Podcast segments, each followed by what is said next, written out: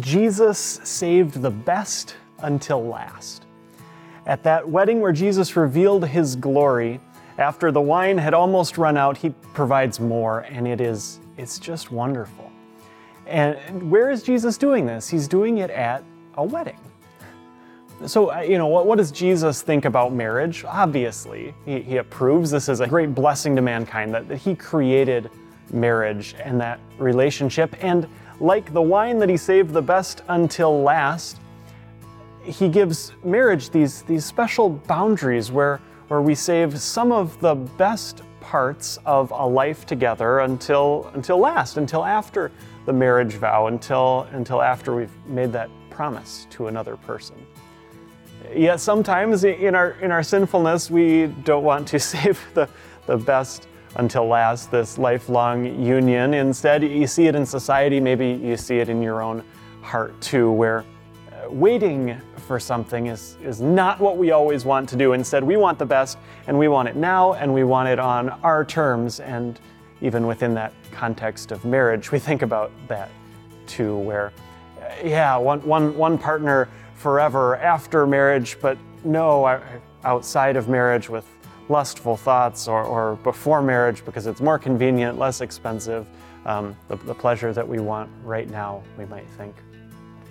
Yet Jesus not only endorses, loves, and created marriage, he also came as the friend of sinners to rescue us and redeem us and set us free when, when we sin against God's good establishment of marriage. Jesus was at this wedding and he brought joy and gladness. He saved the best until last.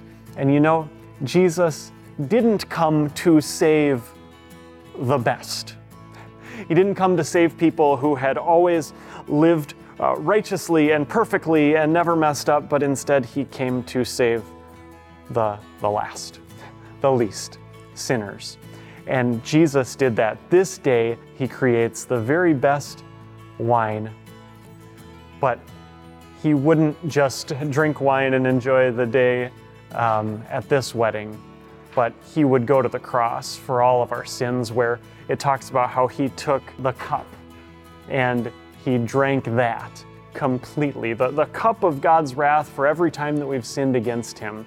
And that he drank down until it was completely empty, that he, he took all of our sin into himself so that he could fully forgive it, because that's who he is.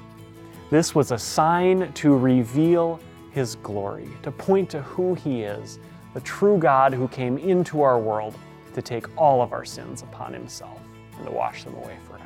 So, as we see Jesus at this wedding, I want you to think about what He's done for you and for your relationships and know that bringing Jesus into your marriage, into your life, into your relationship doesn't create less joy. It creates so much more, infinitely more, because the one who has uh, forgiven your sins and made you right with Him is also the one who has invited you to another wedding banquet, another wedding feast where there's the best of wines, the, the choicest of foods, and the one who has forgiven your sin has your name on the guest list for that wedding. Because Jesus saves the best for last.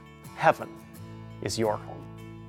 The goal of Peace Devotions is to share the peace of Jesus with the world. You can support our ministry by sharing these videos, praying for our pastors, and donating at els.org/donate.